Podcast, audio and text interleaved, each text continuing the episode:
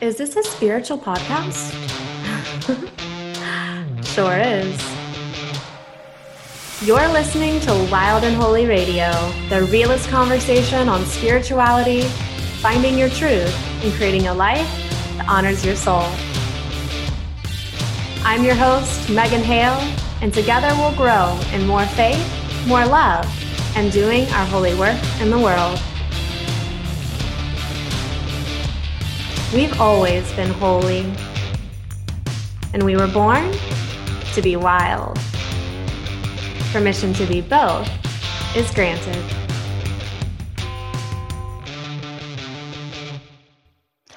Hello, friends, and welcome back to another episode of Wild and Holy Radio.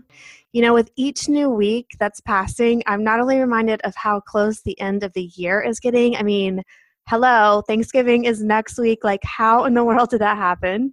But also, how close it's getting to this new little boy entering the world. And I feel like I have so much left to do. You know, we spent the weekend organizing the junk drawers, you know, the ones where you open them up and there's like an assortment of pens that don't work, business cards people have left in your door keys to who knows what, spare light bulbs, or that might just be my husband's obsession. Just driving me nuts. Markers that have run dry, loose change, paper clips. And in the case of my motorcycle riding husband, yellow foam earplugs everywhere. so now that two of those are down and out of the way, which by the way, we used to only have one of these drawers and now somehow we have three, it's finally on to the big stuff like getting a nursery together, moving my office into a spare bedroom, and finally creating a playroom for the soon to be boys, also known as the room where I can shut the door and leave their toys however and wherever they lay. Woo, sanity, right? so you might say there's a lot of transition happening over here, a lot of preparation, moving things around, speeding up in some ways, and slowing down in others, which actually brings me to our topic for today which is surrender, or more importantly, grief and other four letter words. and this is a big one.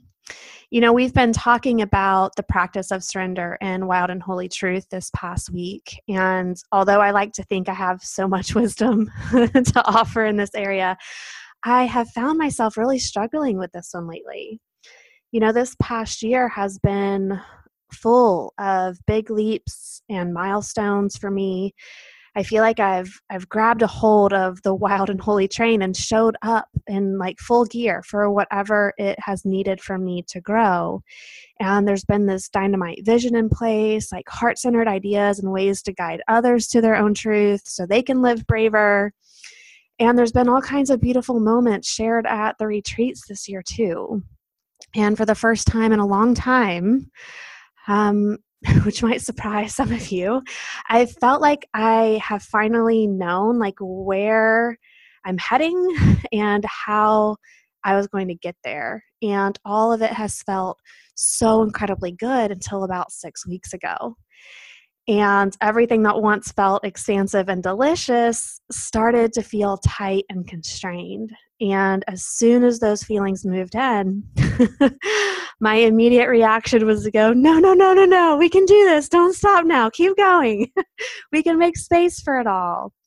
Because I knew what was coming on the other side of that. And the reality was that it wasn't time to keep moving ahead at lightning speed, but instead it was actually time to start slowing down. So um, some of the things that I've already done in alignment with that is I have put my larger Facebook group, the Live True Tribe, on hold. It's it's currently archived until the beginning of the year because I just needed some more space to really be in my little cocoon that I'm creating over here, and really soaking up these last few weeks of pregnancy and being a mama to one, and really just really craving a lot of family time and wanting to turn inward.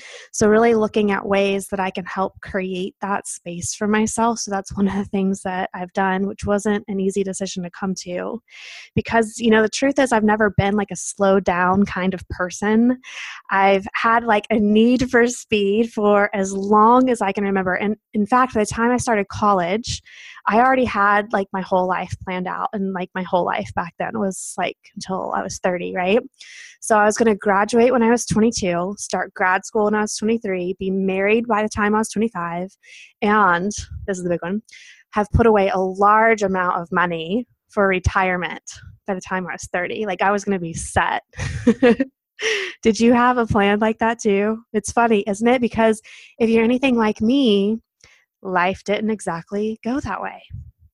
And actually, by the age of 19, I had withdrawn from school, decided to take a year off to get my bearings, also known as get some partying out of my system. And I decided to get out of a toxic friendship situation. I moved states, I transferred schools, and I became 100% financially independent from my parents for the first time and kind of like started life over, really. And of course, this put a whole wrench in the graduate by the time I was 22 thing. And I'll never forget calling my dad one day in like complete meltdown mode during my junior year of college when I realized, like, even if I took every single summer session that was offered, I was still going to graduate a whole semester late. Ooh, a whole semester late behind the timeline. And in tears, like fueled by stress and fear of how this is going to ruin everything, my dad asked one simple question that literally stopped me in my tracks, and I come back to it over and over again. And all he asked was, What's the rush? What was the rush? Like, why did I feel like I needed to go 90 miles per hour all of the time? What was I running to? And why in the world did I think I needed to get there so fast? You know, life back then felt a lot like I was on a hamster wheel trying to cram as much in as humanly possible. And I'd love to tell you that so much has changed since then. and it has, and it hasn't. You know, I still get attached to visions and deadlines that I create for myself, timelines and time frames that I love to measure myself on. I love having goals that I'm constantly working towards it's like it's almost like a part of my DNA or something, it's like a part of what makes me happy. And you know, it's funny because a few years ago, um, I love when you do just a lot of self reflection work of like, oh, this is why I am why I am. You know, Breck and I took a vacation with my parents up to Lake Lure where they filmed the iconic Dirty Dancing. And we stayed in this beautiful smoky mountain cabin a few miles away from Chimney Rock at the time, which is actually a place I used to go camping when I was little.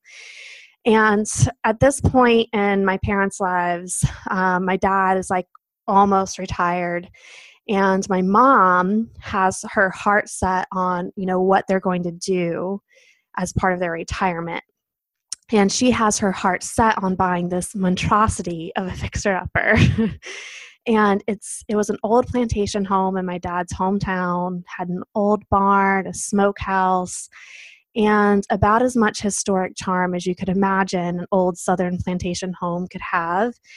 And she'd been dreaming of restoring like an old plantation home forever. Like literally in her diary that she kept while she was pregnant with me she talked about this dream and it was like finally within her grasp and man, she was attached to this dream. and my dad, on the other hand, nearing retirement, a time to kind of slow down and enjoy the fruits of your labor, he didn't exactly find the idea of restoring an old plantation home or taking care of its grounds a relaxing adventure. And so they were going toe to toe over this, like who was going to get their way, as Breck and I are sitting in the back seat, like just wondering who's going to win. And as my dad puts his foot down for like the hundredth time in this four month long ongoing conversation where my mom is like pulling out all the stops trying to talk my dad into this, my mom says something that Breck and I still laugh about to this day. So, mom, if you're listening, we laugh with you.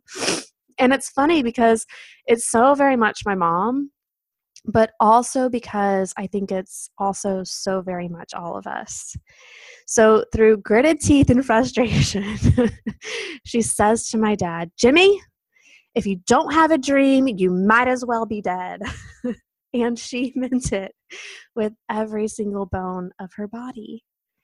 And that little phrase has informed a lot of who I am and who I think a lot of us are because dreams are those things that keep us going, they keep us growing, and are the birthplace of like hope, determination, bold action, imagination, and creativity. And you know, my mom has always been a big dreamer. I come from a big dreamer. So it's no surprise that I love having big visions and accompanied with the strong work ethic I get from my dad, it's also no surprise that I love throwing myself wholeheartedly into achieving them. Yet, I know we've all been in this place where we've had to realize ambition can't be the only thing that's driving the car. And Rob Bell has a really great podcast out on that right now. I highly suggest you go listen to it. Because the reality is, if, if ambition was the only thing that was driving, we would literally run ourselves into the ground. and as humans, we don't function going 90 miles per hour all the time like ambition would like. We have seasons of fast movement and seasons of rest, seasons of integration and seasons of implementation. And what I've had to realize is that I'm entering into a different season right now. A season that's asking me to slow down, which isn't my nature, and start creating a beautiful little cocoon for this little boy who's about to enter the world and really um, enter into this season of like savoring and savoring feels really good and delicious right now, but it means that there's other things that are having to be put on hold. And the journey here to surrendering and to savoring has kind of felt like a street fight with lots of four letter words, which is what we're going to get into. So, you know, what that's really meant is that the dreams and visions that I've had for Wild and Holy next year have had to shift substantially as I've come to terms with how much I can hold space for at one time, how I want things to feel, and this is like a big one, and what I want my family life to be like. I mean, this is just a whole new season that I'm entering into um, that just has different requirements and different asks of me than what this previous season has been like. Um, really allowing a lot of my focus to be on Wild and Holy. So there's been surrendering to this season. and I don't know about you, but surrender doesn't always come easy. There's something about slowing down that kind of makes me feel like I'm giving up a little bit. There's something about surrender that makes me feel like I'm giving in and there's something about resting in the natural season of things that is so obviously the right choice that it makes me feel somewhat crazy for resisting it so much. But that's the path of surrender, full of ease and rest and being held once you get there but usually full of anger, fear, resistance, resentment until you're fully ready to let go. And that, my friends, is the process of grief. And although I'm sure there's a much easier way to get there, and there is, I usually don't take the easy way because maybe I just love the torture. I'm kidding. I'm kidding. But truly, there aren't many people I know who surrender easily. And I think that's for a few reasons. The first is we're really attached to how things should go, should in the air quotes, right? From my life plan at 18, not working out, to making space for babies and the grander vision in my 30s. You know, learning to flow with life is about having a vision but being flexible. Uh, the second, we usually have a lot on the line attached to our vision, meaning we make our visions, or more importantly, achieving them, mean something about us, right? So when I do X, then I'll be Y. Or when I reach X, then I can be Y. And the third is we love, love, love, extra emphasis to be in control, and letting go means we let go of that.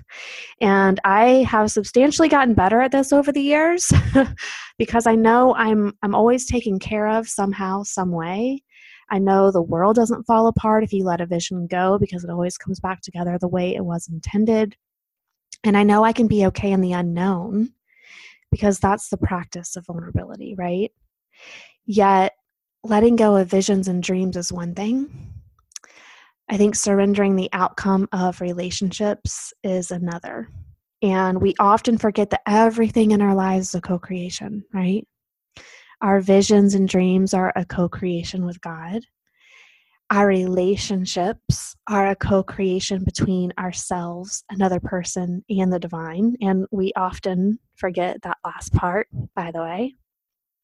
And I don't think anything is as difficult as surrendering the future of a relationship because relationships are such a big piece of our life story. You know, we make decisions based on the people we love, we create life fulfillment based on the well being of our relationships. And when there's conflict here between you and another, it can take a good long hard street fight before you're willing to recognize you're not in control of what someone else does or doesn't do. And if there's anything more vulnerable than that, let me know because what's usually at stake here is a big piece of our hearts. And this is probably where I hold the deepest space for my clients is how to find the bravery to surrender the outcome of a relationship, how to continue to put forth effort that comes from a place of healthy love versus manipulative love, like doing things so somebody else will do something that you want them to do, right? How to continue to be hopeful while also not attaching too much of your well being to your desired outcome. And let me tell you, like the journey here can be so incredibly hard because not only is the journey filled with anger that the other person won't do or be who you need them to be, but there's fear and sadness, resentment, and feelings of helplessness at times, as we as humans do wrestle with what's in our power to control. And this is mm-hmm. grief. Grieving over who you thought someone was supposed to be, the relationship you thought you were supposed to have, the future you thought you were signing up for. And if you add on layers of empty promises with no follow through, not only are you grieving the relationship you wanted and dreamed of, but you're grieving the repeated disappointment of this other person not showing up for you. But I think more than anything, you're grieving the limits of your own power. And we often miss this one big piece. This is probably what hurts the most. Because instead of surrendering in that moment, what many of us like to do is try harder. And we try and fix ourselves so we can fix someone else, not realizing that the more we try and fix a situation, the more we're trying to control it. And the more we try and control it, the angrier we become that we aren't getting our desired outcome, which increases resentment, right? And we end up feeling like we're beating our heads against the wall, right? And I don't know about you, but I, I like to beat my head against the wall for a while before I realize that wall isn't moving. And maybe there's another way. And some may call it hard headedness. I like to call it determination. but either way, first we grieve, then we surrender. And once we do, we wonder, like, what in the hell took us so long to get here? Because surrender is peace, surrender is trust.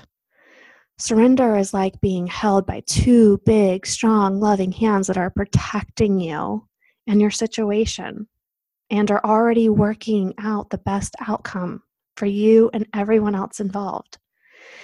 And you know, there have been times in my life where surrender has come easy I've I felt the grief coming and known that surrender would be on the other side. And I've gone willingly. I've actually moved through the acceptance phase of grief quite quickly and handed it all over. And when I can do that, oh my goodness, there's so much less suffering. But either way, grief is an important piece. It's necessary and it's human you know, as life shifts and changes directions, as it often does, right? We have to grieve what once was, what we most wanted, and sometimes what we didn't even know we wanted until we realized we weren't getting it. And you know, I've talked about this on Facebook, but haven't really mentioned it here on the podcast. But when I found out I was having another boy instead of a girl, I cried my eyes out for half an hour straight like straight up sobbing and snot bubbles as I sat in the parking lot realizing that a little girl wasn't in my future. And all kinds of thoughts went through my mind. Thoughts like, I should be happy I can get pregnant because not all women can. I should be happy the baby is healthy because not all babies are. I shouldn't expect the sex of a baby to determine their gender and who they'll become. I shouldn't even put so many stereotypes and gender norms on a little soul. I mean, so many thoughts going through my mind, right? Yet, I couldn't deny the very real reality of grief. And at the bottom of those feelings, I knew like everything was perfectly designed. I knew this would all make sense one day. I knew God knew what she was doing, but I couldn't go there right away. I had to grieve what would never be. And grief was the path to surrender, it was the path to acceptance. And some of those journeys, you guys, are easier than others, and some are far harder. But recognizing first the grief, then the surrender is a lot like recognizing first the pain, then the rising. We can't go around the things that hurt or pretend the visions we had never existed. We can't pretend letting go is always easy because it always isn't. But what I do know is that surrender offers us an opening. It offers us ease and resting in something bigger than us. It offers us less pain and less suffering once we arrive there. And I think one of the most beautiful gifts is we realize we can be out of control of a situation and still be at peace all at the same time. And what a blessing that is to know that we can find peace within the chaos because, P.S., there's always chaos, some level, and there's always the availability of peace.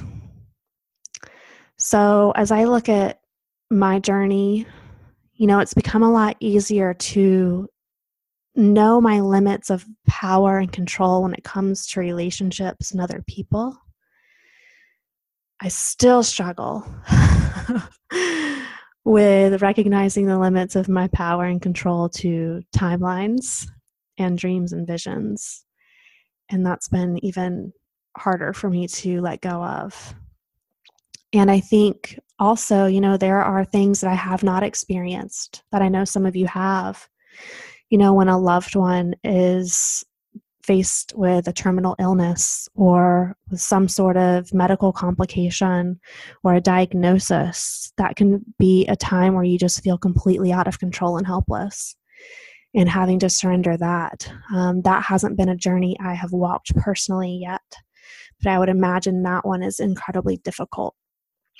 Um, there's all kinds of things that happen in our life's journey that we just feel are out of our power, out of our control, and needing to surrender that thing to something bigger than us to find more peace and ease along the way.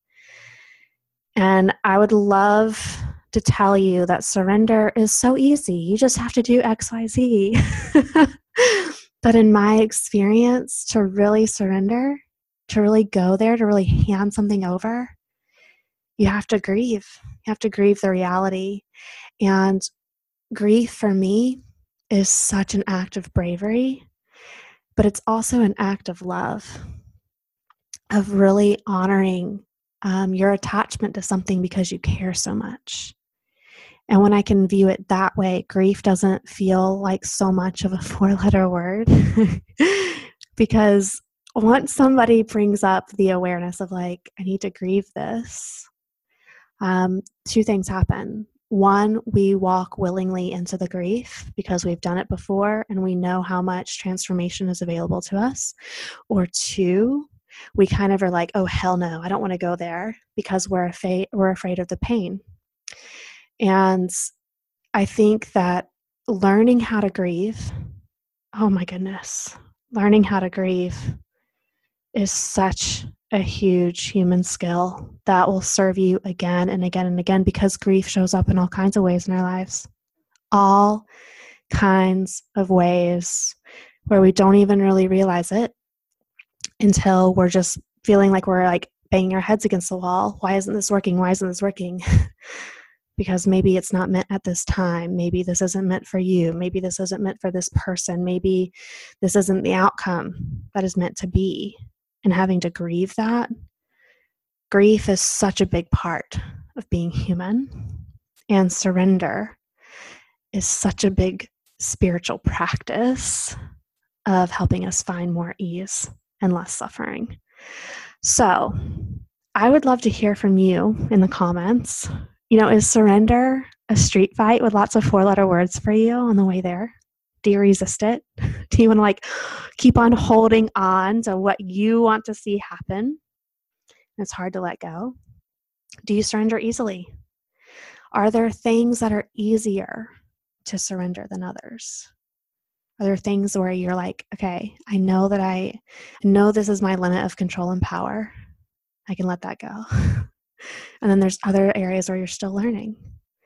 You know, because the reality is there's very little that is in our control. And when I was earlier on in my journey working um, on my anxiety, it was like really scary to realize that not a lot was in my control. And then when I finally got it, that control was just kind of like a figment of our imagination. I was like, oh, I don't really need to be so scared of this because this has always been present. And the more I've deepened into trust and faith and created a relationship with the divine on my own terms, this piece, the relationship with the divine on my own terms, this has been life changing for helping me surrender more easily.